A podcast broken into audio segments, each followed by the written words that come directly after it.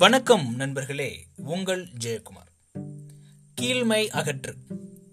கீழ்மை அப்படின்னா இழிவான எண்ணங்கள் இல்லைன்னா இழிவான சிந்தனை அப்படின்னு வச்சுக்கலாம். அகற்றுதல் அப்படின்னா அந்த விஷயத்தை நீக்கிறது.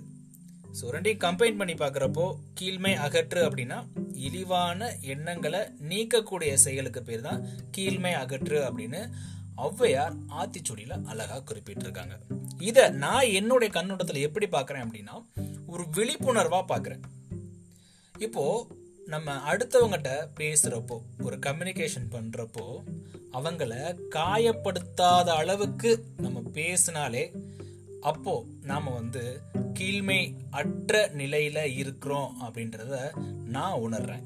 என்னோட பாயிண்ட் ஆஃப் வியூல ஒரு முறை முகமது நபிகள் அந்த அவர் ஊரில் உள்ள ஒரு வயதான பெண்மணி வீட்டுக்கு போயிருந்தார் தன்னுடைய நண்பர்களோட. அங்கே அந்த வயது முதிர்ந்த பெண் நபிகளுக்கு அன்பின் பாசமும் நிறைந்த தாங்கிட்ட இருந்த அந்த பழங்களை கொடுக்குறாங்க. அந்த பழம் ஈச்சம்பழம். ஈச்சம்பழத்தை சாப்பிடவும் சொல்கிறாங்க ஈச்சம்பழத்தை ஒவ்வொன்றா நபிகளும் சாப்பிட்றாரு. சாப்பிட சாப்பிட அந்த பெண்மணிக்கு அவ்வளோ ஆனந்தம். நபிகள் நம்மளுடைய பழங்கள் எல்லாம் சாப்பிட்றாரு அப்படின்ற ஆனந்தம். ஒரு ஸ்டேஜில் என்ன ஆகுது அப்படின்னா அந்த பெண்மணி கொடுத்த எல்லா பழத்தையும் சாப்பிட்டு முடிச்சிட்டாரு நபிகள். ஸோ விடைபெற தருணம் நபிகள் வீட்டில இருந்து கிளம்பிடுறாரு.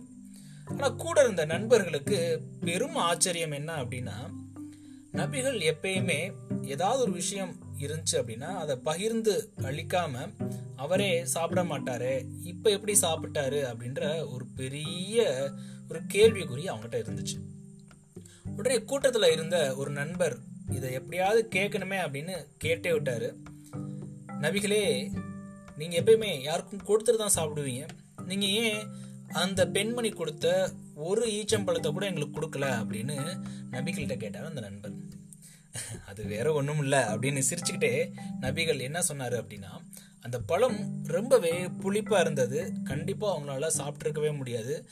சப்போஸ் நீங்கள் சாப்பிட்ருந்தாலும் அந்த நொடியே நீங்கள் சீச்சி இந்த பழம் ரொம்ப புளிக்குது அப்படின்னு அந்த பெண்மணியிட சொல்லியிருப்பீங்க. அந்த பெண்மணியோட முகமும் மாறி இருக்கும். அதனால் அந்த பெண்மணி ரொம்பவே வருத்தப்பட்டிருப்பாங்க அப்படின்னு நபிகள் தன்னுடைய நண்பர்கள்கிட்ட சொன்னார் yes my dear friends so இங்கே நம்ம பார்க்கக்கூடிய ஒரு விழிப்புணர்வு.